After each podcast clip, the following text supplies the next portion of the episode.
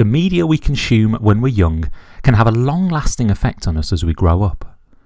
There's something especially evocative of the comic books we read as children that shape the kind of fans that we are as adults. Perhaps it's the formative nature of being that age, or perhaps it's the strong feelings of nostalgia for a simpler time. But the comics we loved as kids tend to stay with us the longest.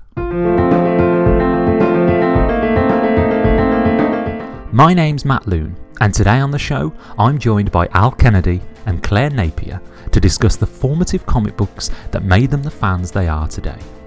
This is That's the Issue.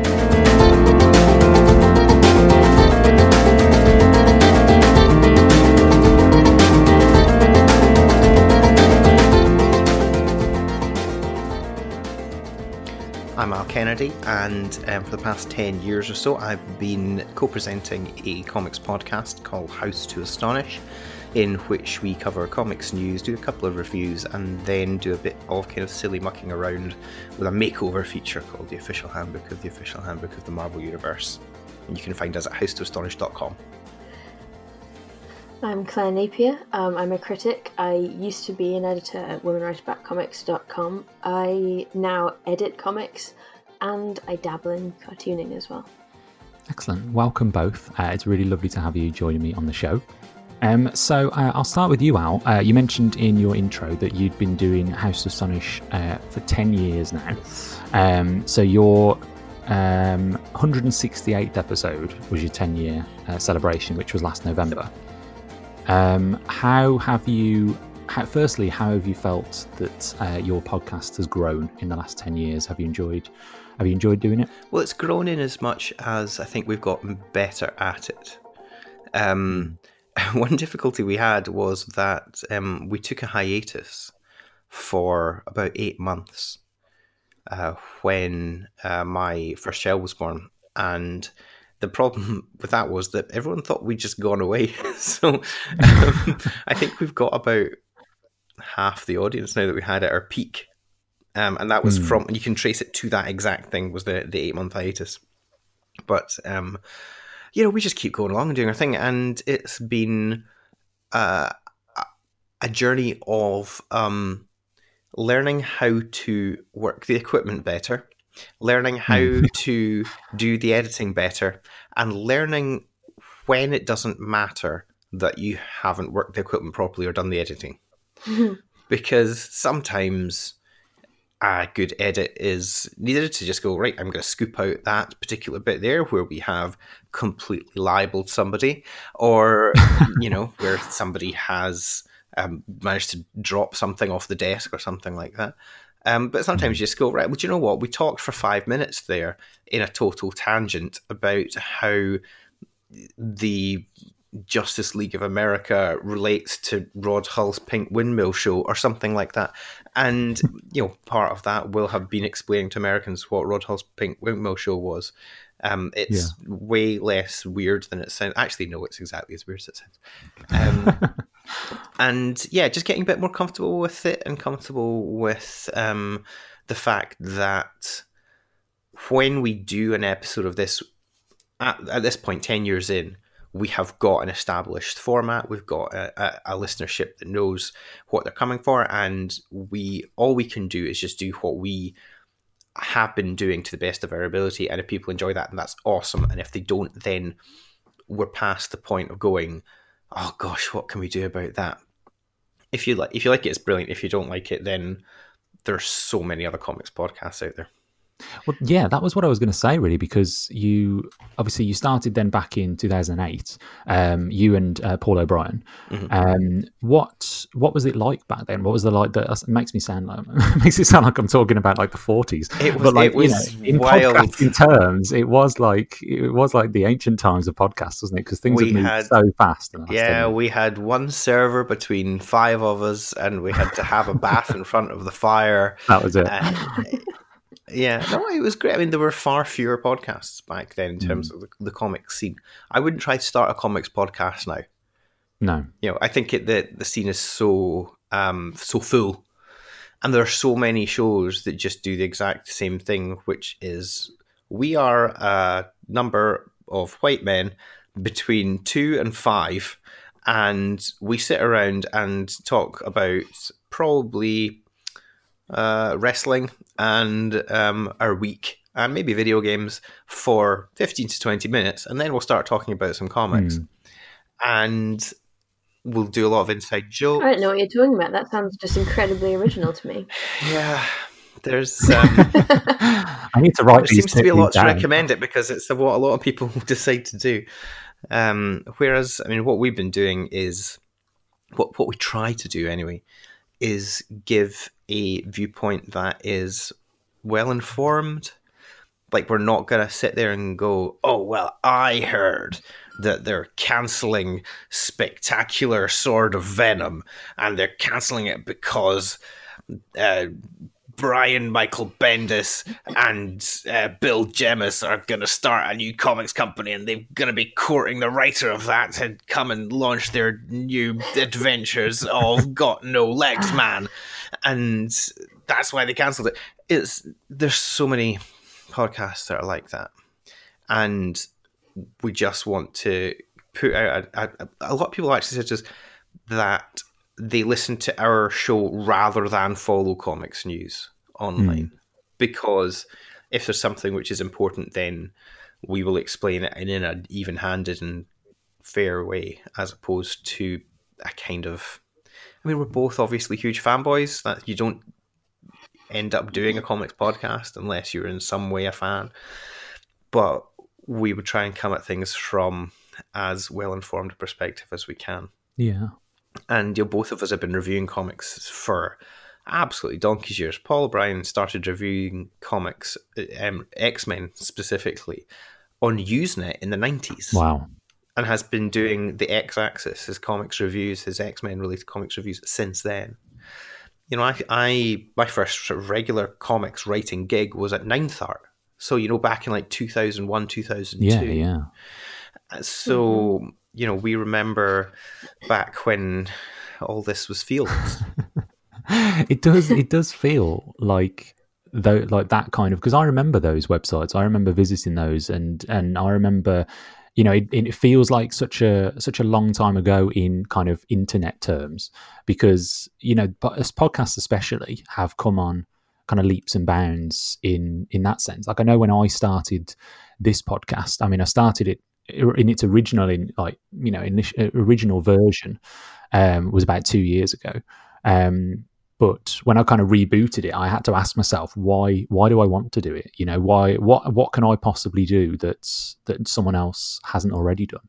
Um, and I think I I kind of drove myself a little mad with that and ended up kind of stalling quite a bit with it until Mm. the idea just kind of came to me, just like, well, why do I want to do it in the first place? And that's you know, for me, I want to chat with people, get to know people that I kind of respect and admire, and you know that I followed online, and just kind of actually talk to them, you know, like people and get to know them and their love of comics and stuff. And I thought, well, I'm I'm just going to do it, and like.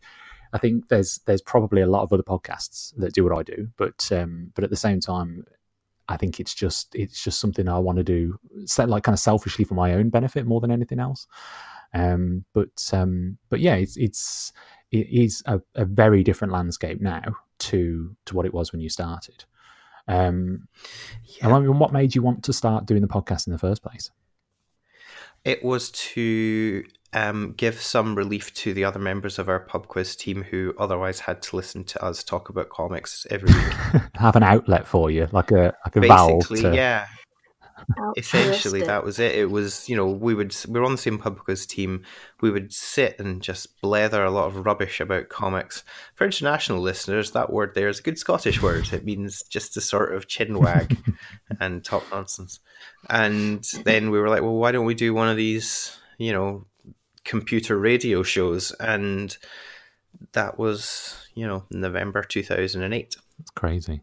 And do you listen to a lot of podcasts now, or do you? I do. I, yeah. I mean, there's one of the great things has been getting to be friends with other comics podcasters. Um, we did a great big huge uh, crossover event a couple of years ago. Well, actually, a couple of years, 2015, I think it was, I remember that. um, yeah. called Secret Convergence on Infinite Podcast, and it had nine shows involved, and everybody appeared in each other's shows, and we had nine big roundtable discussions, and it's meant that I've made friends doing this, and um, I listen to you. You end up listening to your friends' podcasts. Mm, it's yeah. great because lots of them know lots of stuff. Yeah, yeah. That's excellent. Yeah, that's kind of the reason I wanted to to kind of dive in. Really, it's just the idea of getting to know people and kind of mixing and making friends with you know fellow comic nerds and stuff like that. So yeah, it's Mm. great. What about you, Claire? Claire, do you listen to podcasts? That's quite surprising to me because most people who make comics always go on about how they never have time to read any. I would have thought it would be the same with podcasts. Yeah. Yeah, I've got a commute though. Is the thing. yeah, me too. yeah, I have like an hour uh, every day there and back, so I just kind of listen to as many as I can in the car. Do you listen to any, Claire? What a question. Neither of us will be offended if you say No. no. Okay, we'll just assume that there's at least two you listen to, and then you can talk about the rest. Other than yours, which are perfect. Sure. Um, no, I, I, am not very. I occasionally listen to occasional single episodes, but I'm not very good at. Um, I like silence. Hmm. I do honestly. Um, I find it hard to concentrate on what people are saying without having something to look at as well. So if I'm listening to a podcast and doing nothing else, then I mean, I'm just that's that's an unlikely situation to happen. If I was in hospital or something, maybe. Um, So if you, the only time you'd listen listen to to us, podcasts. Literally about to die. no, no, you know, I, I've I've had the medicine. I'm getting better, right. but now I need something to do. Listen to a podcast. Um, I watch a lot of YouTube, Hmm. which I find a lot easier to process. Yeah. because there's something to look at to go with what I'm hearing instead of I'm looking at something else and then I'm my all my focus is going on the thing that I'm looking at and then I've missed a chunk of podcast. I have to run it back and it it just gets dreadful. Um, sometimes when um, like we rearrange the room or something, we'll have a podcast Hmm. on because my my partner listens to a bunch. Um, and you know, sometimes I have friends who have podcasts and I feel guilty if I don't listen to them because they, obviously it's good content. It's just that I'm not very good at being an audience member for the good content. Hmm. Um, I know what you mean. I always listen to uh, How to Wrestling because sometimes they have my tweets on and I, I like to feel special. Yeah. So that's the way to get me to listen. Just, you know, say, oh, yeah, we're using your tweets this time, Claire. And I'm like, okay, well, I'll, I'll, I'll be That's there. it. Yeah, yeah. Well, I yeah, I um, I know what you mean because I always feel like I have to be doing something else as well. Like, um, an old friend of mine had like he one his his thing was music and his thing was you know collecting vinyl and and rare CDs and things. Mhm. And he'd had he had like a, a music room and he'd sit and he had a chair that he'd sit in. And it'd just be like, I don't understand how you can just sit there and listen to music. Like I, I have to be doing Mm. something else. So if I'm listening to, you know, commute is perfect for me because I'm I'm driving. So like I have to have something on to listen to, and I might as well listen to podcasts because I can't stand the radio. Um, but then you know, if I'm cleaning around the house or if I'm writing or something, I'll, I'll have podcasts on as well. I'm not really I'm not really a silence person. I much prefer to have kind of something to occupy my my the terrible dark thoughts that I don't creep. no, I'm kidding. But like I just like having something on, you know. But um, but yes, it's it is strange how we kind of consume media, isn't it? I suppose. Yes. But um, Yeah. one of the one of the many things that you do, Claire, because your intro listed a few of the uh, a few of the things that you're uh, you're known for. Um, but you um, Fingers in many pies. fingers in many pies. Yeah, I didn't want to use that term, uh, but um, but yeah, you um you write critically about comics, and you write for sites like uh. Comics MNT and Shelfdust, um, but you also Mhm. for Women Write About Comics, um, and you were editor in chief there um for a while as well. How, For just under a year. how was that experience? Oh, God, it was so stressful and tiring. really? Um, I liked it too, but it it was it was it was basically a real job, Mm. except it was completely for free.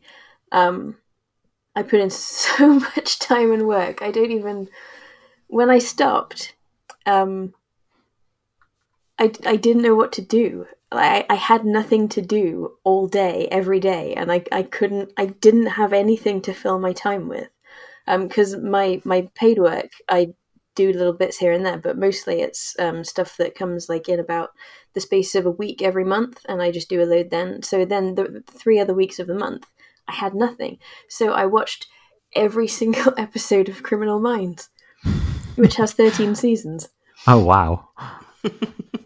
every single one.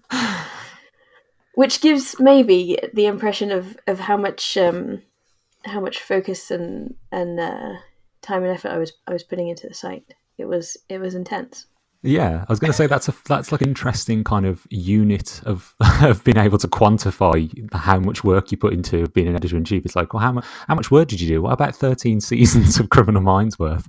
That's the equivalent. Like that's on the other side of the scale to balance them out. Yeah, and and the spin off, um, international wow. whatever it was with Gary Sinise. I also watched that, which is rubbish, by the way. I regret that part. you regret those. the, the rest, the other thirteen seasons are fine. Oh no, yeah, I I love Criminal Minds. I like that he sounds like he should be related to Mister Sneeze from the Mister Man. Like Gary Gary Sneeze Mr. should be like Mister Sneeze's son. Please, please call me Gary. Mister Sneeze was my father. mean. And he does kind of have like he kind of this is a little rude. I'm sorry, Gary, if you're listening, but he kind of looks as if he's held a sneeze. there are too many connections here. There's there's like a weird Mr. Men, like a Roger Hargreaves conspiracy that goes all the way to exactly. the top of Criminal Minds. um, so you like obviously Women Write About Comics is mm-hmm. is a brilliant site. Um, how important is that kind of site you know to you personally but also kind of to the to the comics landscape. And i mean that in both in the sense of in people that read and go to that site and then people that also uh you know have the opportunity to to pitch and to write for it as well. Well i would say it's immeasurable um both for me and for you know everyone. Um it felt vital when we started.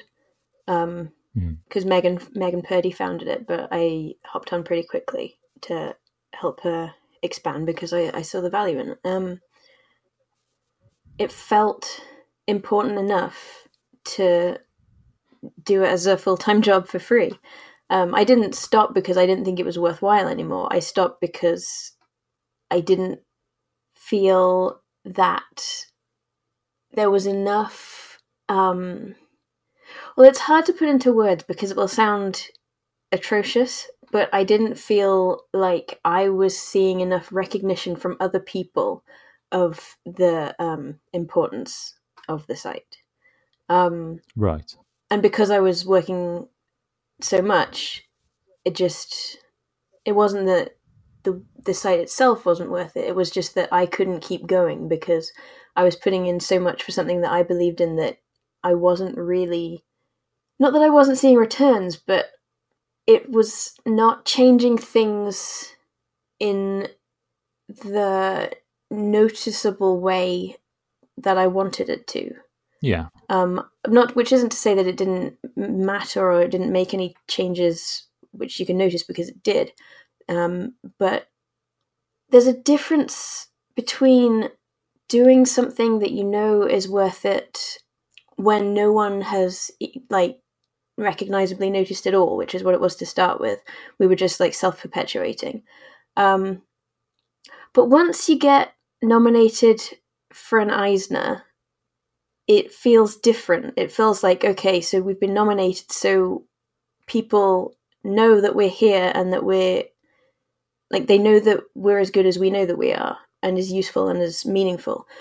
But well, I mean, it's it's we didn't get nominated the next year, and that just kind of felt like like we'd sort of peaked in terms of outside recognition rather than inside recognition, and it just because we'd had like because we'd gone that high on the sort of normal regular scale, then like it seemed that the project itself seemed like a different shape. It seemed like something that belonged to a different landscape than the like upstart underdog thing that we'd started as. And it just it's it was too much um like mental. When you're pushing and you've got no one behind you right yeah. it's somehow easier than when you're pushing and you've got people behind you but they've sort of stopped to chat. Do you see what i mean? Yeah yeah like that so almost as though you know with with before the Eisner the nom you you know you pushed and you you know you kind of thought well you know we're not we're we're pushing but no no one's seeing. But then with yeah. the Eisner um you know you you knew that people were seeing but you still weren't kind of potentially seeing the the benefits or the results of that almost or the kind of the results that you wanted to see. But you didn't have that kind of that almost uh, kind of blindness almost you know you kind of thinking well you know potentially people aren't seeing us but then now they are you know they are seeing you. However you know you're not seeing you're not seeing the results that you'd want to see kind of thing. Yeah it just it started to seem foolish almost to to do it for free. If people like no no one can pretend that it was just something that wasn't getting noticed. It, it, people want to read it and it's good content and but there's just no one to pay for it and there's no one it just i can't i can't find the words but it, it became different and it became too much to do on my own which i wasn't the only editor but i was the project manager for those 10 months, I think it was, but prior to which I was features editor, which is also quite a lot of work.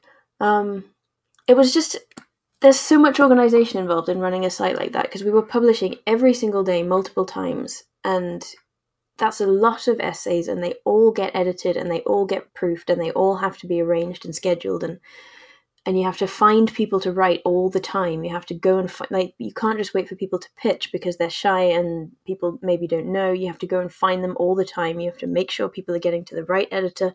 You have to make sure the editor knows who everyone is. You have to make sure we're getting books from the publishers. And we have to make sure they're going to the right editor, and from there they're going to the right person who's writing about them, and so on and so on and so on. It's it's it was just so much. Yeah. And one of the difficult things I think uh, of, you know, in comics journalism at the moment is is that there's there's fast becoming kind of two streams uh, really where you know there's the the stuff that Al mentioned earlier about the kind of the people that are going out there and like doing the clickbait and the and the lists and the you know you'll never believe what Wolverine's up to this week kind of stuff, which pays the money.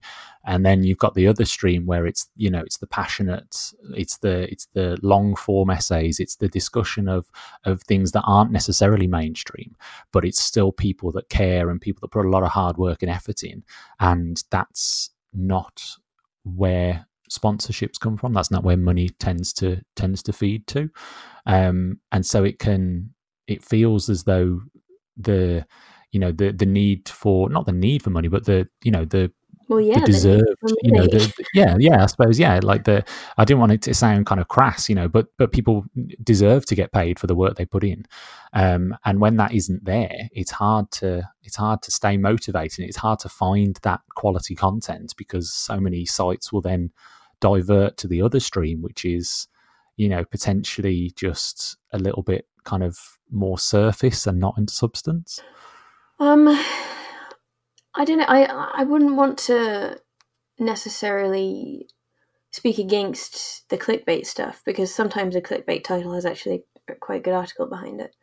Um, and honestly, it wasn't like it wasn't so much of a um, conscious decision to stop um, as it was, I just sort of recognized that I had the same thought three times about, um, and the the only reason, the only thing that was keeping me going as as an editor there was um, something that wasn't really well. It was a reason that I wasn't proud of, so I decided that's enough because I don't want to be ruining myself for pride. Um, I don't. I don't know that there's such a split between the the money and the not money. I think everyone just doesn't have any money. Yeah. Um, there's generally, yeah, there's not enough. Like you'll mm. see on, for example, um, Bleeding Cool will have some nonsense that is making nothing out of nothing, um, but then it will also have some passionate column from the same person um, because everybody's got to get paid somehow. It's just that some people know how a bit and some don't. But we all just really want to just talk about comics and uh, be interestingly critical. Yeah, and I think I think that's it at the end of the day. Like, I mean, I, I've I've written for CBR. I, you know, I, I, write the occasional piece for CBR, and I've done lists in the past and things like that. And it does it does pay money, you know. And I'm I'm I don't look down on that at all. And I think it's you know whatever people need to do to to get money, and if they're writing about comics and writing about what they love, then then fair play to them. It's um it's it's just hard when there are sites that don't get any money and don't get paid, and they're putting in a lot of work and a lot of and I'd hate to to think that there are writers out there that are getting demotivated in any way. Um, good writers and good creators that are out there getting demotivated because they're not they're not getting potentially the you know the the reward that they deserve. But um, yeah, um, it's I mean there there are places that you can pitch to, but I think a lot of well, part of the thing that made us found the site um, or at least take it in the direction that it went to become the site that it became, um, was that there's it's easy to have no confidence in what you have to say as content. Um, and we took everything. We took everything that we were pitched, um, except for once when someone sent me an email with a pitch, but they spelt it potch. I didn't take that. um, so it was supposed to be, or it is supposed to be, somewhere as a sort of launching ground. Essentially, you you can come and pitch us, and we will take it, and we will edit it, and it will be good. You will produce something good with us and publish it, and that will prove it will give you the byline, and it will also give you the confidence. Um, it doesn't necessarily like it's not a cure all because I hate pitching. I don't pitch anywhere ever because I find it just a repulsive motion. Um, it makes me feel very bad, so I didn't do it.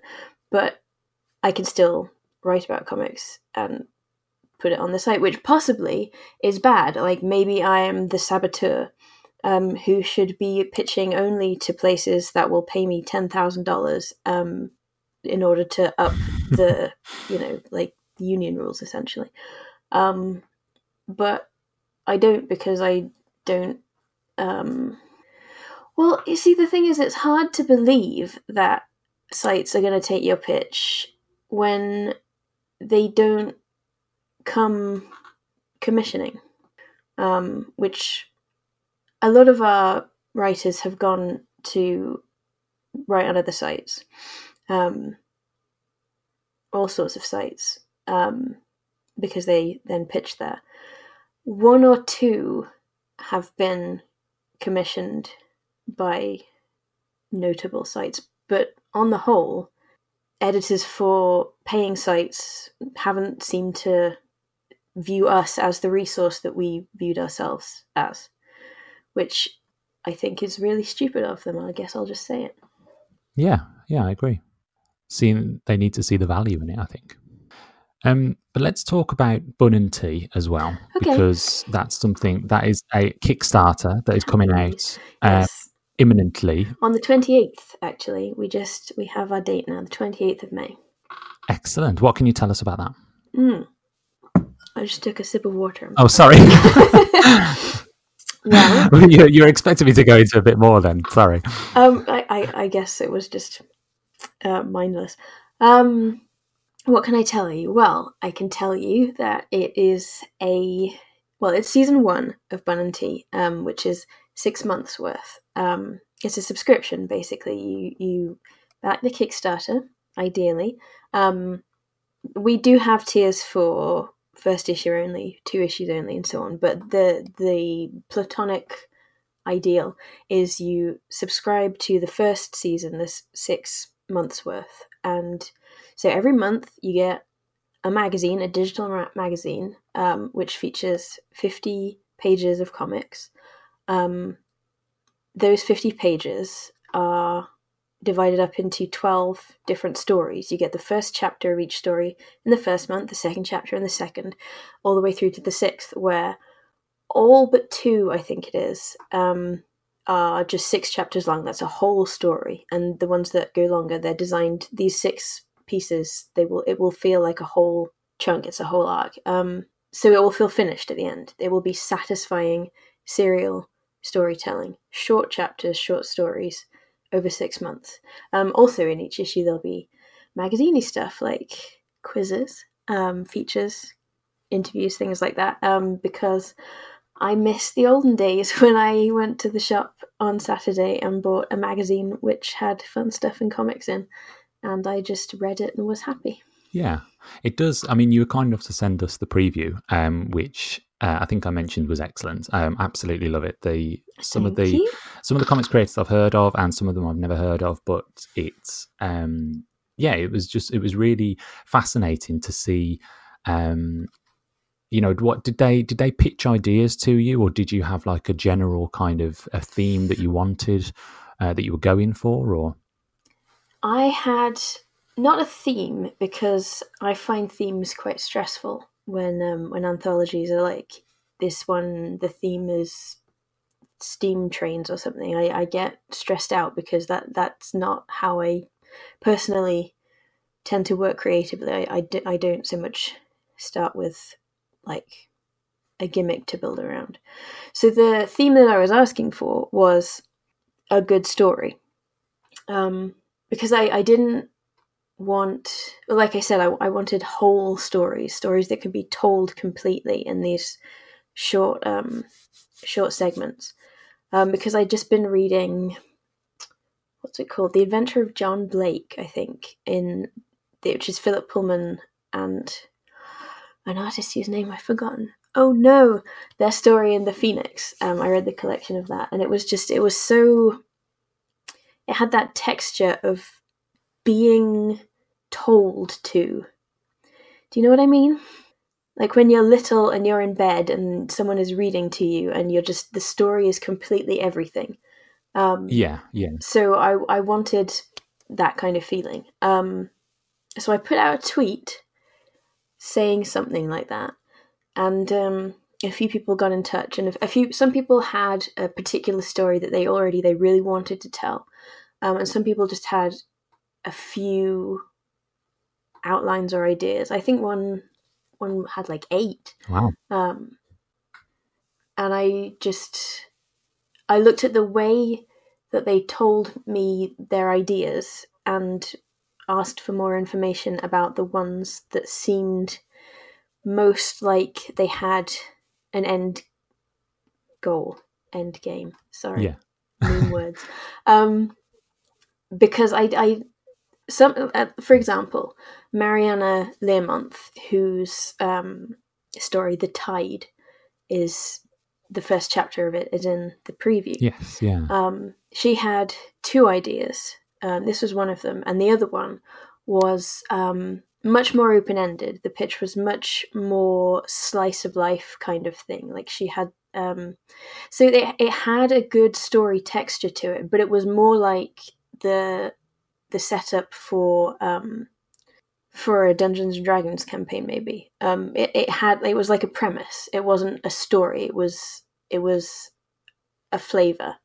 Um, so we talked about both a little, and it was it was clear that the tide just had it had somewhere it was going. Um, so that was the stronger choice. So we went with that and um, developed the idea of the six chapters, and it's terrific. It really is just very very good. yeah. It's it's got that kind of exciting feel about it, like it is.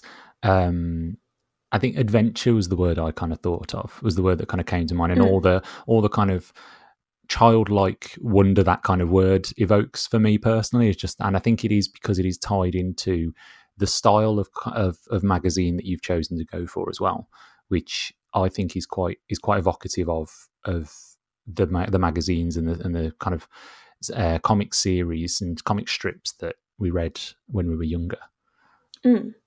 Yeah, it was it was important to get all of the chapters um, to be as whole as the whole, if you see what I mean. Because in in the those those stories that that you mentioned, um, it was well when I when I work as a critic, a complaint that I often found myself making um, with uh, serial comics is that sometimes issues just don't feel like a whole story. They're just, you know, the middle part. Um, you know the the the two towers effect the lord of the rings the middle book it, it it's fine you know if you've read the first one and if you're thinking about reading the third one but you wouldn't just pick it up and read it it doesn't have so much of its own tension in the same way that the others do um, so the tension and the structure of the um, the entries was very important i really I was very strict about that. Mm, yeah, definitely. And like you mentioned, um, like the Phoenix as as kind of a, a, sort of an example of of that kind of the modern way of that, mm. um, you know, finding its way onto the shelves. Um, and I know you, Al, have mentioned the Phoenix a few times, haven't you? You've you get that quite often for your um, for your family.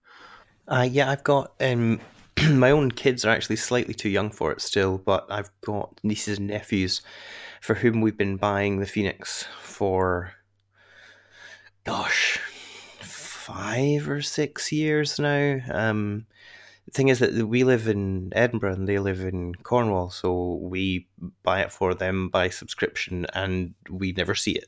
Oh, right. oh, no. That's the curse. I was going to say at least you get a chance to read it before you send it on, but no, sadly. Yeah, is that is that the kind of like that kind of magazine? Which I mean, we'll talk about later when we talk about um, your pick for the episode, Claire. But mm-hmm. um, is that kind of um, magazine something that you have any experience with when you were younger, Al? Yeah, I mean, I think like so many people, I was um, anthology comics are something which is so ingrained in the British comics um, landscape that I think it's very difficult to grow up in in Britain, or it was at the time, without having some exposure to them. I mean, I think nowadays, when kids are, are getting comics, a lot of them are, you know, polybagged tie ins to TV shows that have got five bits of plastic stuck to the cover, and, you know, they might have one strip or, you know, even just illustrated story inside, and most of it is, you know, it's puzzles and coloring in page and things like that. Um, so I think it's it's a bit more difficult now. I mean, it's obviously you still get things like you know the Beano and stuff like that, but the kind they're more humor oriented, whereas um, comics that have got more of an anthology approach, but also um, uh, more serious strips in them, are um, much fewer and more far between now. Mm, yeah. I mean, when I was a kid, what, what got me into comics on a full time basis was um, Marvel UK's Transformers comic, which I think is, you know, yeah. like like an awful lot of people. Um, that was a, a window into, um, I suppose, grown up comics. Because I mean, I was never, I was never a 2000 AD person. I guess 2000 AD is one of the other kind of long running yeah, success the, story. The last holdout. Yeah, it's the big big example of that, isn't it? Really, yeah. Mm. Um, but that was that was never my scene really. Um, whereas things like Transformers was definitely my scene.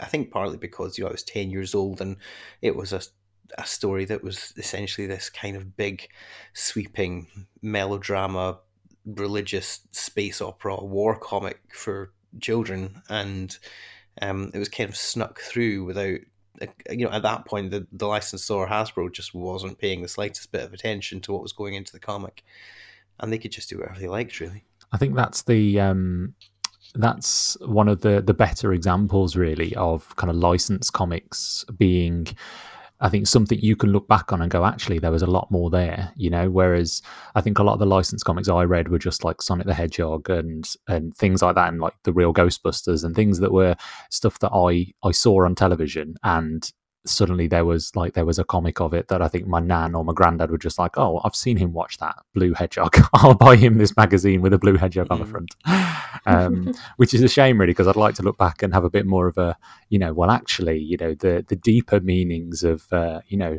the, the rise of communism in the East was, uh, you know, depicted with Robotnik and, and things, but I don't think it was that uh, that that deep, unfortunately. Yes, does Shadow the Hedgehog represent communism? yeah. Which I'm sure there's a whole Tumblr thread about that already as we speak. Oh, but um, but that's like absolutely the, doubtless. The, the, Sonic the Sonic fandom is uh, is is a strange beast that I don't really want to tackle. Much like Sonic himself. But yeah, much like Sonic himself at the moment. Yeah, the, the strange little CGI monkey that he is. Um, the reason I've brought you uh, both here, um, apart from um, to talk with you, uh, is to find out uh, about some comics that are important to you uh, and significant to you in some way. Um, and uh, Al, will start with you. Uh, what what comic did you decide to bring with you to the show? Um, I decided to go with something. Um, I thought I tried to sort of broaden people's horizons a little bit and bring in like a little gem that they might not have like heard of before. An indie classic. An indie classic, yeah. So sort of black and white indie filth, really. Mm. Um, so no, obviously not doing that. That's um, patently ludicrous. Um, no, I have picked the second issue of the 1991 relaunch of the X Men by Chris Claremont and Jim Lee. This um, I think this is one of those issues to me uh, that was of it's of an era that if you talk about the X Men to to many people, this is the kind of era that they think of. Um, if they're not brought up on the movies, then if they're if they're like slightly older than the the people that brought up on the movies, this is the kind of X Men that you they're talking about. Say it, Matt. Just... I'm I'm of that same age group. I I'm damning myself with this praise as well by kind of um, you know. But we're we're the generation that grew up watching the X Men cartoon and you know and, and, what and getting the comics where it was like the the blue and gold teams and mm. and this is this is that era. You know, smack dab in the middle, isn't it? Really, I mean, this is the month after the biggest selling mm, comic of all time, or you know, at least it yeah. was. Mm-hmm. Um, but uh, but why did you choose this issue specifically? When I was uh, content warning for body horror, and um, when I was eight years old, I fell on a concrete floor and I smashed my teeth to pieces. Basically, oh, no. And um, my two front teeth, which I had not had for very long, were absolutely oh, no. atomized. And I spent the next many, many, many years having a variety of different dental treatments, but um, it involved me age, you know, 9, 10, 11 years old, doing a lot of traveling from Ayrshire, where I lived, up to Glasgow on the train to go to the dental hospital in Glasgow. And one day, having gone through the miseries of the trips to and appointments at the dental hospital, because as you can imagine, it wasn't fun stuff that was being done there. Um, I was going to get the train home with my mum, and I was 11 years old and we went to the train station uh, and there was a well back then it was john menzies but you know nowadays it would be a you know a wh smith. And they used to have there was a, a comics distributor called comag and they used to just get like job lots of American comics and sell them in British newsagents, and they stick these huge barcode stickers on them that said "Comag" across them and you could like if you wanted to collect a run of a comic then you were out of luck pal because there was absolutely no chance you were going to get the same thing there month on month. But one comic that they had in that newsagent that day was x-men issue 2 now i had been vaguely aware of the existence of the x-men before because i had been bought of all things to have as like my first collection of comics, I had been bought a compilation of issues of the official handbook of the Marvel Universe in, ah. and it had Nightcrawler on the front. Uh, I think it was Mister Fear to Quicksilver was the the particular volume, and a classic. Oh, absolutely. And Nightcrawler was on the front of that, and that was my introduction to the X Men. And I remember, like, I read it cover to cover. Like, my original copy, I've got another copy now, my original copy of that book just fell to pieces because of, you know, multiple thousands of readings. But I was doing things like, you know, there would be uh, an entry for somebody would reference the Beast as a character, and I'd be like, I have no idea who the Beast is. I don't know what the Beast looks like. And I remember in the entry for uh, Phoenix, one of the panels that's used to illustrate, because all the, the entries have got like half a dozen panels taken from comics, um, used to illustrate was from, I think it was from a John Romita drawn issue or a Paul Smith drawn issue. And in that panel, there is a large, shaggy pot plant. And I thought, is that the beast? Is that what the beast looks like? is that is that him? It looks like a beast. It, it, could be a plant, but it looks like a beast. I think you're a bit ahead of your time, then. I mean, they turned him into looking like a, a, cat, and then you know they turned him into looking like a, a a monster kind of thing. But they never have yet gone down the, I think, obvious route of having him look like a massive pot plant. Um, but yeah, so I I didn't know much about the X Men, but I knew of the X Men. And then I, I got this, I was like, oh, okay, great. The X Men, let's get this. You flip it open to the first page, and the first page of this issue is Magneto glowering at the the reader. And it's amazing. It's a fantastic picture one of the things that makes it absolutely sing is the colours on it. Joe Rosas is the colourist on this issue, and just does this glorious kind of um, like it's it's, it's all done with uh, you know it's it's still dots and everything. It's not computer cell separations and so on like you would have in later years. You know, this is pre the advent of Malibu or digital chameleon and all these kinds of things but it's just so glorious the way that um, there is a spread and progression of tone across the page that changes um, even on surfaces that are the same color in different parts of the picture they are a different tone on the page um, because they're somewhere there's a different light source you know they're the way that it's colored is so sympathetic and it's just so incredibly well done. And it's an incredibly expressive picture of Magneto. Like he's really, he looks like he needs more fiber. He is really an angry fella. And age 11, I was like, oh, he's a bit angry. What's next? then the next page is a two page spread of Magneto squaring off against the X Men. You got Psylocke, Wolverine, Gambit, Rogue, Cyclops, and the Beast looking less pot planty than I would have liked, but I will take what was there. and so I was looking at this age, you know, 11, and going, who are all these people? Who is the guy in the coat? Who is the girl with the skunk stripe in her hair? Where is Nightcrawler? Um, Where's Mister Fear? exactly. I, I, was I was given unrealistic expectations of what the Marvel Universe should involve. Where is Quasimodo? Where's the pages and pages of text? exactly. And that three pages was it. That was me. Um, that did it. Mm. That's why I'm here now talking to you that was like I just read it. I just thought I need to know everything about this. I need to know who all these people are. There is an entire world here that I have just dipped the tiniest tip of my toe into, but I know from looking at this that there is so so so much more here, and I can get into this, and I did. I think it's fascinating because this double page spread, like I'm looking at it now, and it is um, it's almost the exact replica of like the it's like but flipped of the previous month's cover.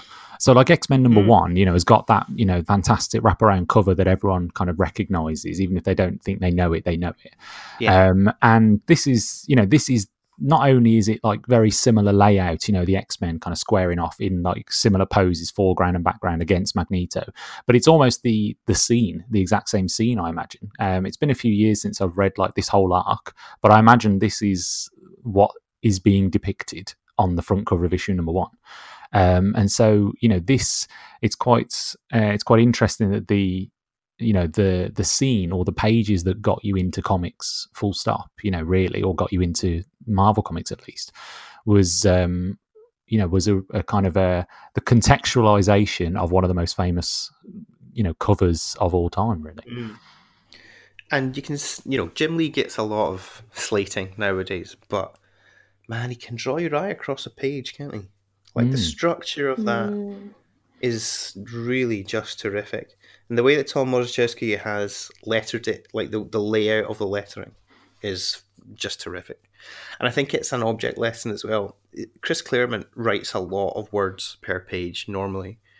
And yeah, there's plenty of dialogue there, but nobody is saying too much. Nobody is trying to drop too much information in there. He knows that this is the opening salvo of this issue. And you don't want to overcook it. Like just just sear the steak. Don't make it well done on your Yeah. first three pages. Yeah, absolutely. Um, and it's it's one of those issues as well. I mean, there is a lot happening in this issue. It is like quite a dense issue generally, but it's I think it's of its it's you know of that era really, as you say, and also it is it is Chris Claremont, so it's you know it's kind of a given for that.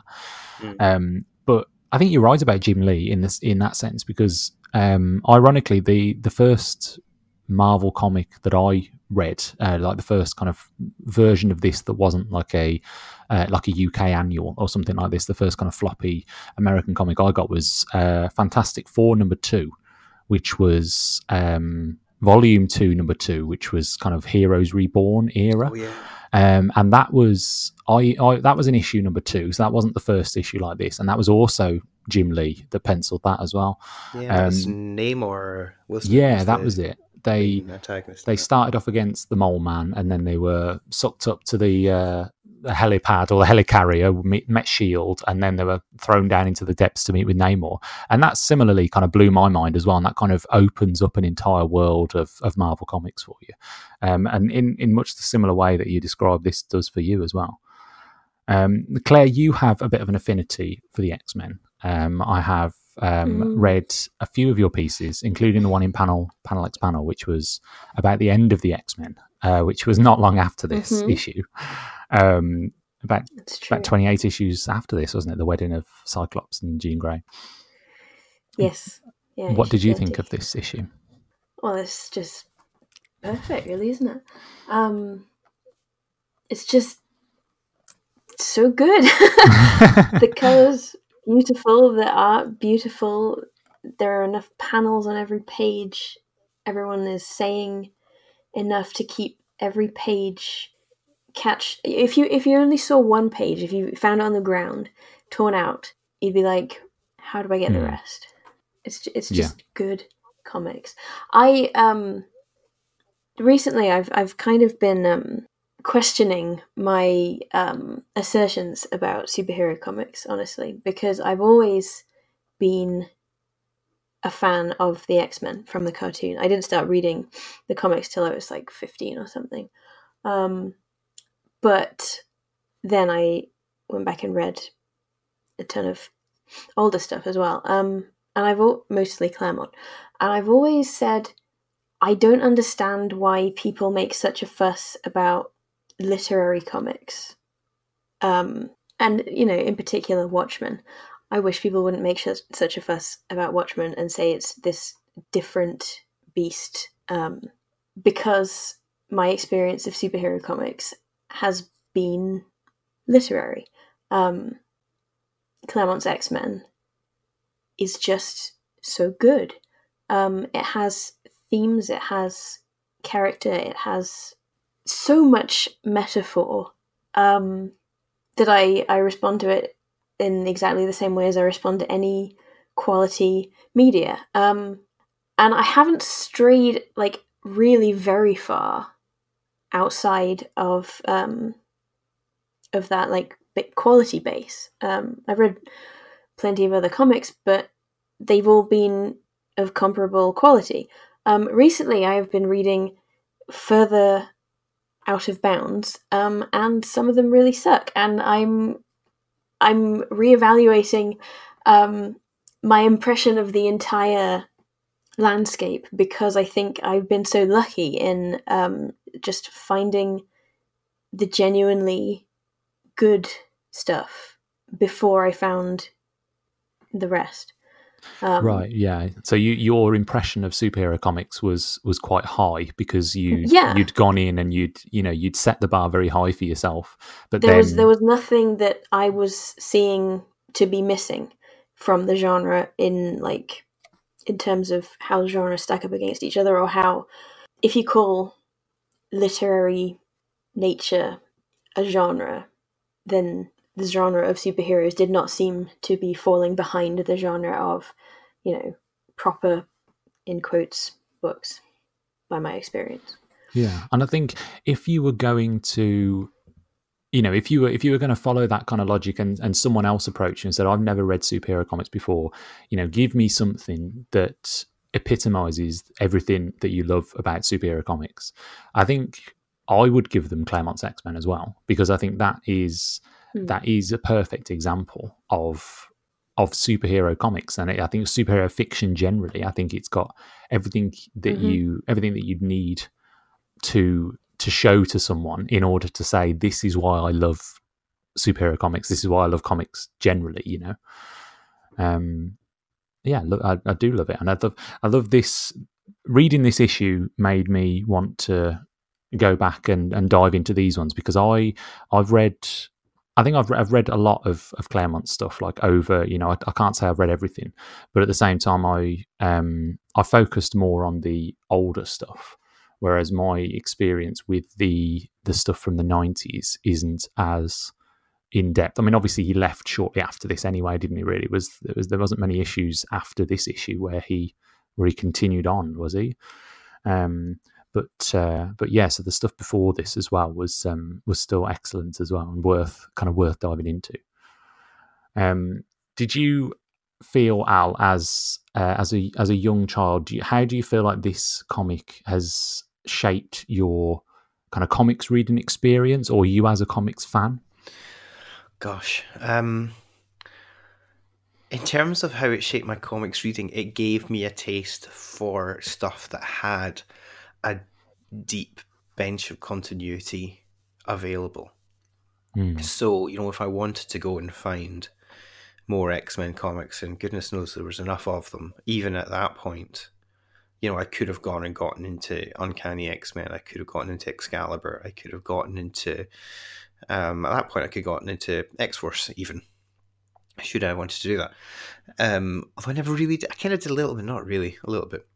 Um, so it meant for me that things that were really straightforward and really upfront and really kind of, I don't want to say obvious because that sounds very reductive but things that you know, I, didn't really read like a lot of solo hero stuff. I read a bunch of team stuff because they had loads more characters. And if I liked the team, I might go and read the solo characters' own books or whatever.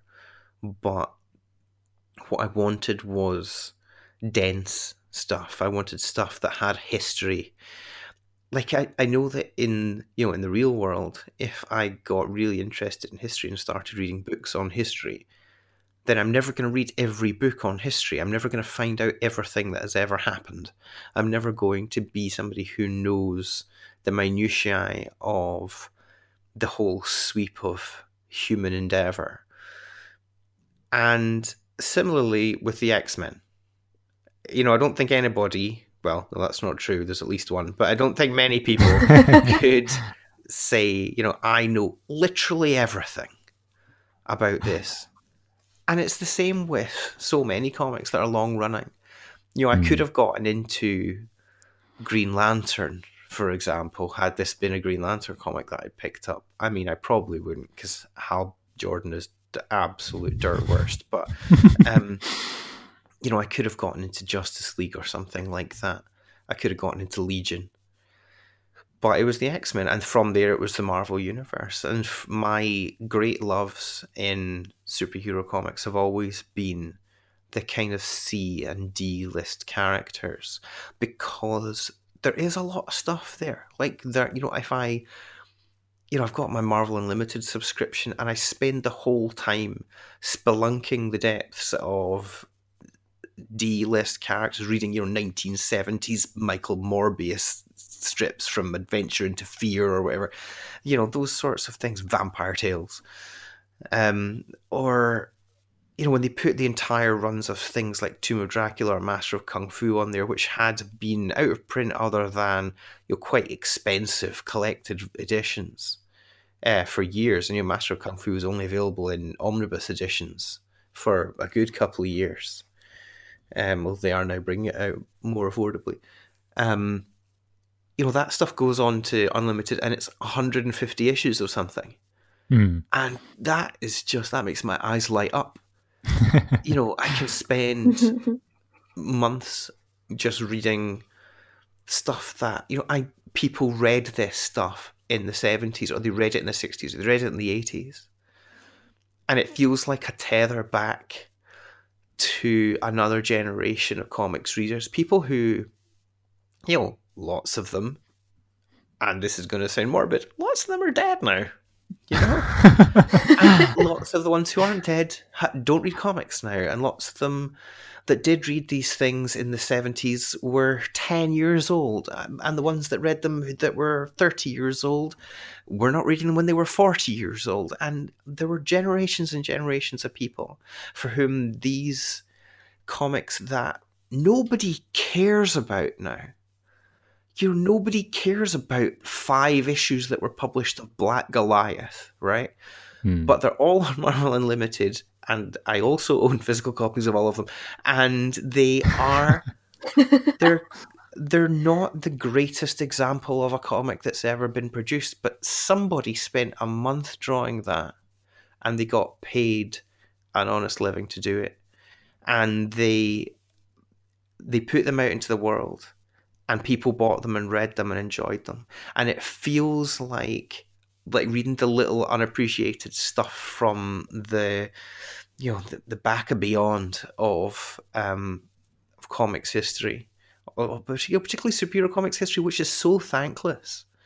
And you know you look back at comics that were produced you know a decade ago two decades ago three three four five six seven eight decades ago and it's exactly the same problems that you've got now, which is people don't own their stuff, people don't get paid enough to do it, people have no security in what they're doing, they get no benefit from their employer. They create intellectual property for some people that go off and make an enormous amount of money off of that IP later. Mm. And what they end up doing is living in retirement homes and putting up GoFundMe's. yeah, And yeah. it's the same it is the same song for eight decades. But for a month that was what paid their mortgage. And to be able to go Mm. back and read that stuff and go like I, I'll appreciate that again for you now. It was just a day's work for you. It was just something you did so you could buy your kids shoes. But I'm gonna read that now because that's a connection back to something that somebody put work into. Um that's a very long walk away from your original question. and also from from this issue as well because it's uh, we, we Oh, you're talking about like the was people who smallest issues paid, yeah yeah, my word. but no I, I i like what you i like what you're saying because i think uh, also i feel like you you get the sense of the era that these comics are produced in the smaller comics as well because the you know the issues of like x-men and spider-man and avengers and things are not only ha- were they you know um, resurrected and and and, re, and reprinted and retold and over and over again at the time but obviously they're they're being you know dredged up again in in the more modern era for you know movies and and like articles calling back to these important issues and things. Whereas no one's calling back to kind of tomb of dracula or you know as you say like the five issues of black goliath or something like that which um you know which they should be because there's still there's stuff to mine there. But at the same time those issues those bigger issues like the the death of Jean Grey and you know um the Dark Phoenix saga and things like that or you know um uh, bigger stories like uh, Infinity Gauntlet and things like that are are constantly referenced to the point where they no longer feel as though they came out in the time they came out. You know, they they they feel like classic comics, but they're something that gets talked about and, and read constantly. Yeah. Whereas the smaller issues feel more like you're seeing a glimpse into Marvel Comics in 1975. Um, because that's that's the bread and butter. You know, they they've got the big stuff going on that is going to continue on. Whereas these are the things that are out for a month and then potentially disappear within five you know, and never never to resurface again until they get kind of someone scans them into Marvel Unlimited or whatever they do with Marvel Unlimited. Yeah, um, absolutely. And things like, you know, choose Black Goliath as an example. You know, that character appeared in uh, Ant Man and the Wasp. You know, it, it, wasn't created for the Black Goliath comic. You know, it was a, a he was a supporting character years before, but you know, the the thought that somebody might get paid who had contributed to the creation of that character, then which then goes on to be used. You know, Laurence Fishburne goes and plays him in a movie. You know, is that sufficient? Did they get sufficient recompense? Well, we're never going to know what they got, but you know, these movies make an awful lot of money, and it all goes eventually to Disney shareholders, and it's just you know, it, it's the the whole comics will break your heart thing. I think we talked we talk a lot about how comics break your heart. We don't talk enough about how swans will break your arm, but I mean that's that's yeah, that's because we're frightened of them. A different podcast. yeah, yeah. Comic, comics will break your arm if one of if one of those Chris Ware books falls off a shelf. and swans will break your heart is the other side exactly. of that. Oh, don't don't even start me on them. Sorry, I bought I bought a I bought a, a painful spot. memory. Yeah. Um, well, let's talk about happier memories then. Um, Claire, tell us about the comic that you've brought with you for the show. Uh, my comic that I've brought with me is um, fifty years worth of Bunty. yeah, I, I you couldn't pick a specific issue, like the March 1962 Much issue. Because they were weekly, so there are a lot. Oh, they were weekly as well, weren't they? Yeah. yeah. yeah. Well, I, I kind of smiled ear to ear when you sent that uh, email let me know because I've got very fond memories of um, of the Bunty and Mandy and uh, and I think Jackie as well was another mm-hmm. one.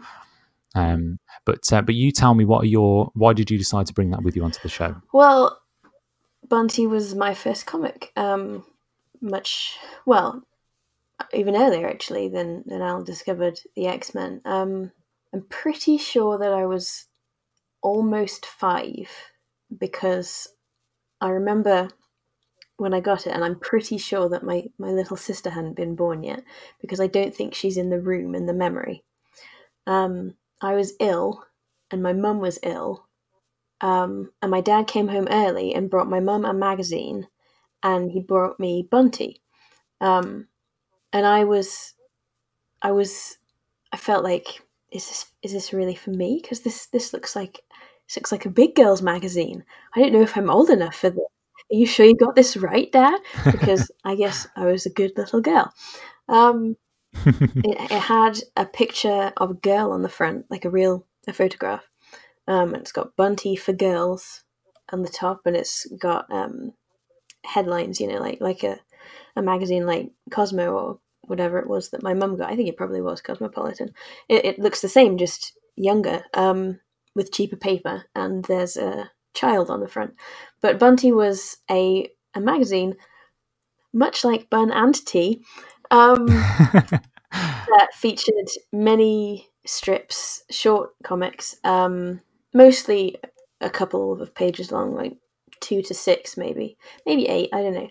Um, a couple of strips, like newspaper strips style, style stuff. Um, it usually had a few competitions, um, a letters page, quizzes. Um, I've got Google images up, so I can tell you that at least once there was a David Charvet Baywatch pinup included, which wow. um, I, I wasn't old enough for Bunty. wasn't old enough for that Bunty, anyway.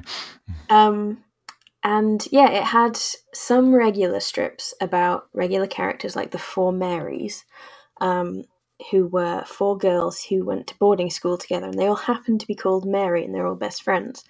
Um, there were Mary Cotter and Mary Radleigh and Mary Simpson and Mary Field, but of course they're all very jolly, so they'd call each other Cotty and Raddy and Simpy, which is just awful, and Field, which is rubbish. Um, but they all had a different hairstyle and they all had a slightly different basic background and they just went around having adventures. Um, like, for example, in the very oldest strips, because the Four Marys were in Bunty at the debut in 1958, I think it was.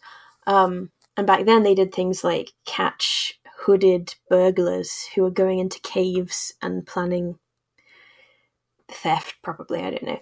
Um, but by the 90s, when I was reading, they were doing things like um, noticing that the two mean girls had painted over the signature of a local artist's painting in order to win the school prize and saving people from holes when they went camping on islands and things like that. So it's basically your Enid Blyton style adventure story. Um, the same essential stories just over and over and over 50 years. Um, but the Four Marys changed with the eras. Their hairstyles became more modern and, and their school uniforms became more modern and stuff. But there were other strips like um, eventually they introduced the comp because the four marys were a bit too posh because boarding school has got less and less common as we came further and further away from 1958 um, the comp was about people that are normal high school um, it had boys in um, and they had the same slightly more grange hillish kind of adventures um, less caves less robes and hoods more like soap opera type stuff, but still emotionally high stakes. Um, yeah. And there were strips like about girls who had jobs and girls who had talents and girls who had dreams, and you, you could have like a gymnastics career and then maybe you went blind, but you still managed, or maybe you were an air hostess and you had to look after a little kid who was just awful, but then you kept your integrity and the kid was like, oh, I'm being so terrible and became good, or um, just all sorts of things. It was just, it was always stories about girls, and the girls were important and the girls were fantastic. And it was basically, I think, the first time that I had experienced pop culture that prioritized the personhood of girls Mm. Because the, the TV shows I remember from my childhood were like Thomas the Tank Engine and Sesame Street and Fireman Sam um, and Postman Pat, which a couple of those had like one girl, but they weren't the main character, and they always had a brother who was at least equally present in the story. So the brother kind of won out just because of patriarchy. Um, so there weren't really any female presences in the pop arena until I discovered Bunty. Um, so she kind of loomed large in in my history. And I, I, I read Bunty for quite a few years, and then I switched to Girl Talk, which was just for slightly older girls. Um, and then by the time I became a teenager, I'd forgotten that I read Bunty. Like I didn't think of myself as someone who read comics, um, because no one ever spoke about that that kind of comics when they spoke about comics because I was mostly only seeing people talking about comics on the internet rather than um, in my school life or home life because I went to an all girls school and girls still weren't encouraged, still aren't encouraged to investigate um, like adult comics or the American market. So the only place I was seeing it was a Live Journal, basically, and it was always American comics, long running stuff like the X Men. I was like, oh yeah, I used to like the X Men cartoon. I bet I would like the comics too. I, I, I feel like I'm a person who likes comics, even though I don't really know that I've ever seen comics. But then somehow, eventually, I think I found an old annual or something, and I realized I did read comics. Comics are a part of my formative reading self. And I started buying old copies on eBay and stuff because I just I couldn't believe that I'd forgotten so completely and I couldn't believe that they that it had been such an important source of entertainment in the first place. It was like this whole crazy rush. And that's why I think I was so excited when you mentioned bringing Bunty on because to me, I I think Bunty and Mandy and those kind of comics were what got me into comics tangentially because my Oh. I grew up with uh, with my mom and my two aunts, her two sisters, and they would always get uh, Bunty and Mandy for themselves, and then they'd buy me the Beano. And I'm fairly certain that the only reason they bought me comics in the first place is to so I wouldn't feel left out when they got comics. And so I there's a photo of my mom when she's like six or seven, and she's reading comics like she's reading like there's like three bunties on the table so i assume there's like one Mhm. for each of the sisters um and, and she's kind of pouring over one of them and i and i remember you know they every christmas they get the bunty annual and then they'd buy a beano annual for me.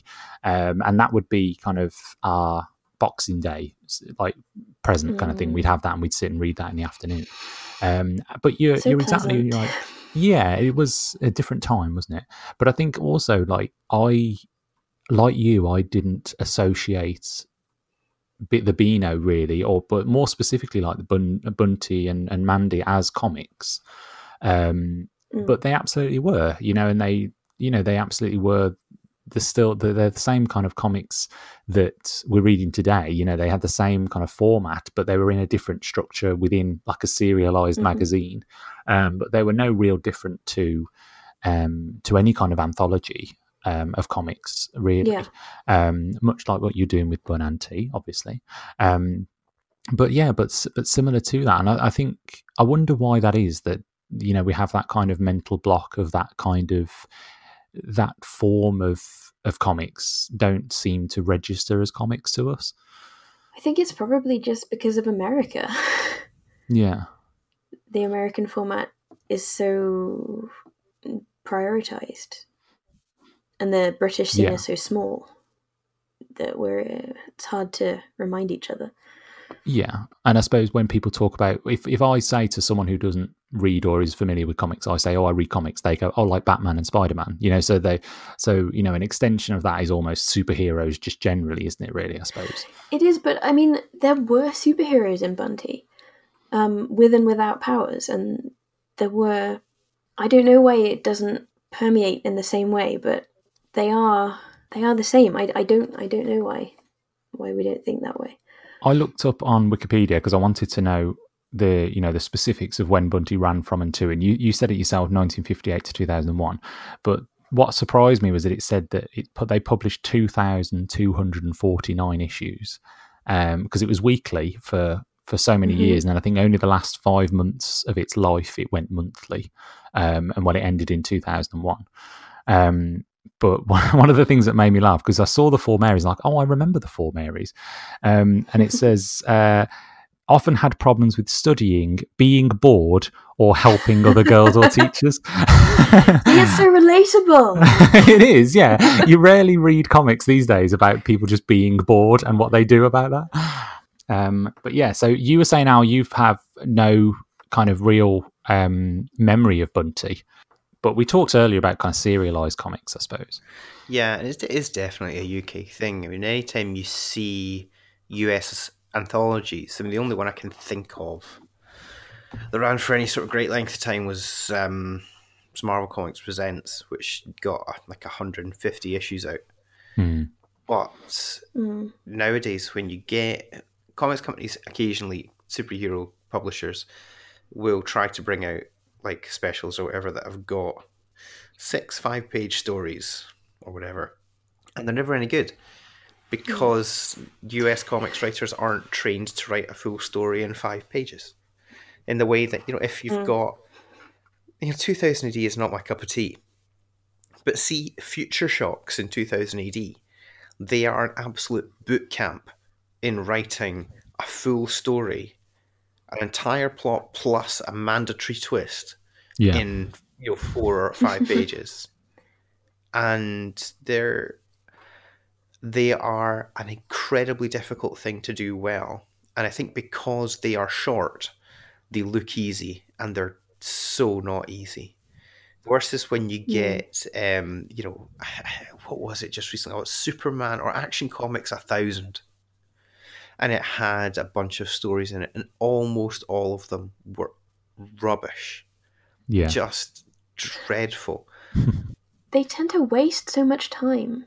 And I think that I always say this about comics that do this, but it's because it's true. It's it's the editor's fault because you can rein in a writer. You just have to tell them what to do. You you just have to make it clear that if they have wasted all of their five pages, they have wasted all of their time. You just have to condense it. You just have to like help them identify the important part and just pull it back to that. It, it, it you it can be done even if you haven't been trained for that format. Yeah.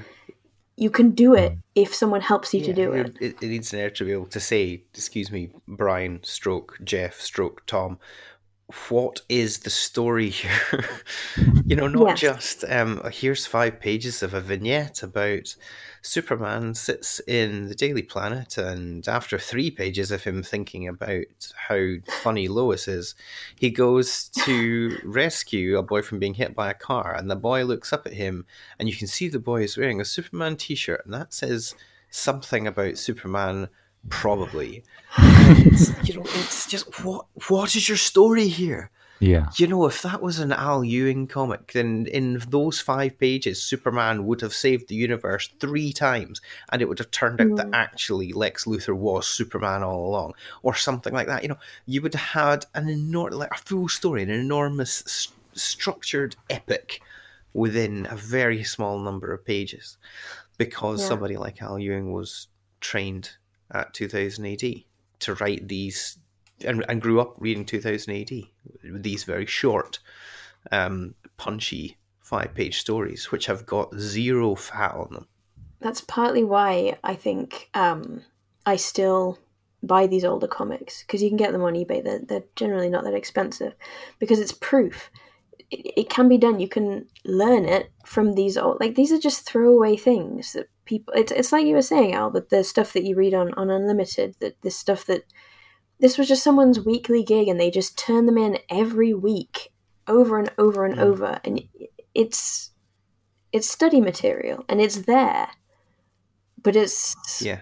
I guess not being capitalized on by the people who right now need to be capitalizing upon it. Yeah. I mean, you look at, for example, somebody goes and buys the book that is the complete Alan Moore Future Shocks, then that's a really interesting one because lots and lots of those stories that are in that book of Alan Moore Future Shocks are crap. like, they're just that was not where I was expecting you to go. But the thing is, that's Alan Moore. You know, he's the guy who who wrote, you know, Swamp Thing, and he wrote, um, you know, he wrote Watchmen. He wrote a, an, an enormous amount of truly wonderful comics. But Alan Moore having to write a five-page Future Shock every week can't produce gold every week. Hmm. Nobody can do that. But what you need to do is you need to hone your craft and hone your skill and, and flex your muscles enough that you are operating at, at the best level that you can be operating at so that more of the things you put out are good than the things you put out that are bad. Yeah. Yeah. And I feel like that's to me is one of the reasons why I love um, reading Silver Age, especially Silver Age DC, because there's usually multiple stories in there. There's usually about seven modern comics worth of storytelling in one page, and everything kind of gets wrapped up by the end of the story. Like the the most ridiculous things can happen. Like you know, Jimmy Olsen gets turned into a tortoise man. Um, but in one panel at the end, they explain that oh, we gave him a serum and he's fine now. it's like, um, it's so it's so brutal, but at the same time, it's so entertaining because something is happening all the time, Mm. and it's um, it's just because I I think that was also as well a time when it was you know constant creation and everything was new because nothing had been done before. It's like so of course there's a turtle man and of course there's you know there's a 50 foot Lois Lane and of course there's you know there's all these things because it's the first time anyone's ever done that. Um, but yeah, but one one final thing because I know that we've uh, we've run over a little bit. One final thing I wanted to talk to you both about is what I loved about the the selections that you both made is you both had these very evocative stories that come along with them. You know, so uh, for you, Al, it was it was your your horrifying body body horror experience. Um, Believe me, that's the PG thirteen version of I it. bet, I Like, bet it is. Yeah, we'll, could give we'll you a release much- the. Uh, No, I no, think a no, much thank more you. Cronenbergian version of Never tell me the rest.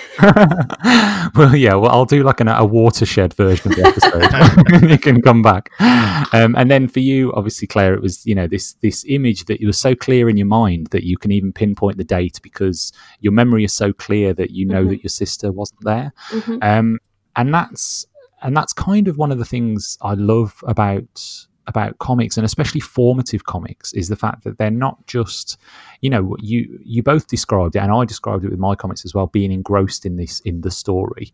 But clearly there was more to this memory than just the comic. Um, and one of the things I wanted to kind of get your opinions on really both of you is just you know what what is it about comics especially those early comics that become such um, you know, such evocative and kind of foundational parts of, of your memory when you know when you're looking back. Hmm. It's a big question. It is a bit. It may be either big slash very poorly worded.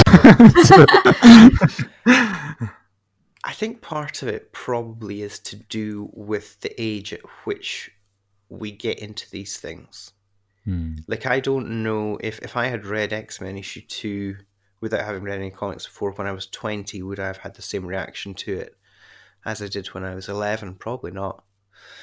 And part of it is as you get older, you fill in spaces in yourself with the things that you like. You basically are you're you're you are your own blank sticker album, and you plug things into the spaces, and those things patchwork together to become you as a sort of human quilt. That sounds quite sort of uh, Hannibal Lecter. It wasn't meant to, um, but um, and the, the metaphor switched entirely from the sticker album to the quilt halfway through. But in my fairness, in fairness to me, I'm quite tired. Um, but the, it's that at a certain age, things that grip you become foundational to you. Whereas in later years, you know, I would count myself as a massive, massive fan of The Good Place, for example. But is is The Good Place a key part of like my the way I see myself and the way I relate to the world? No, not really. It, are comics, yeah, probably. yeah. What about you, Claire? Um, yeah, I don't think that's wrong. Um, although, on the other hand, um, I didn't read the Marvel UK Transformers until I was 20. Um, and I really did think this is just excellent. Um, but as well as that, I think um, I think it's because of what of what comics are, um, because the the act of reading text is so um, I mean, good text, text that engages and excites you. It's the, the just like the cognition of it is so satisfying and, and so right. Like the brain welcomes it. Um, but comics, as well as that, like fully um, generational experience, which text turns to whatever it turns to in your mind, it has the pictures there. So it it's also it's giving you more than your than, than what you can generate from your own existing experience. Because if you read a book when you're five, um, like I was reading, for example, the St. Clare's series, probably around the same time as I was reading Bunty. And I, what I was picturing when I read it was what I was told that was there, but I was creating the images, like the mental film, out of stuff I already had, like the material that I contained within my mental library. Bunty, on the other hand, shows me what the school the blind ballerina Yeah. is in looks like. It it shows me exactly what her mean headmistress Yeah. wears and how she looks at her and what kinds of plants there are outside the window and everything it, it it's it's a combination of being dazzled and being engaged in the process of recreation um, that just like it, it makes your cogs Hmm. turn and Yeah. so as well as being i mean it's like it's literally formative it's making the shape of your mind and how can you argue with that Yeah, that's exactly it. Yeah, perfect. Well, I think that's a very good place to end on because I've I've taken up far too much of uh, your time for both of you. But um, but thank you very much for joining me. Um, it's been uh, it's been a true pleasure to talk to you both. It's been fantastic. Thanks very much for having us on. Yeah, I had a nice time. That's the issue is part of the Multiversity Comics podcast network. You can find this show and plenty more at multiversitycomics.com. You can subscribe to the show via Apple, SoundCloud, Stitcher, or wherever you get your podcasts. If you like what you hear, please consider sharing this episode with a friend. The show is on Twitter at That's the Issue, and I'm on there too at Matt Lune. Finally, you can contact the show via email at that's the issue podcast at gmail.com. Thank you for listening.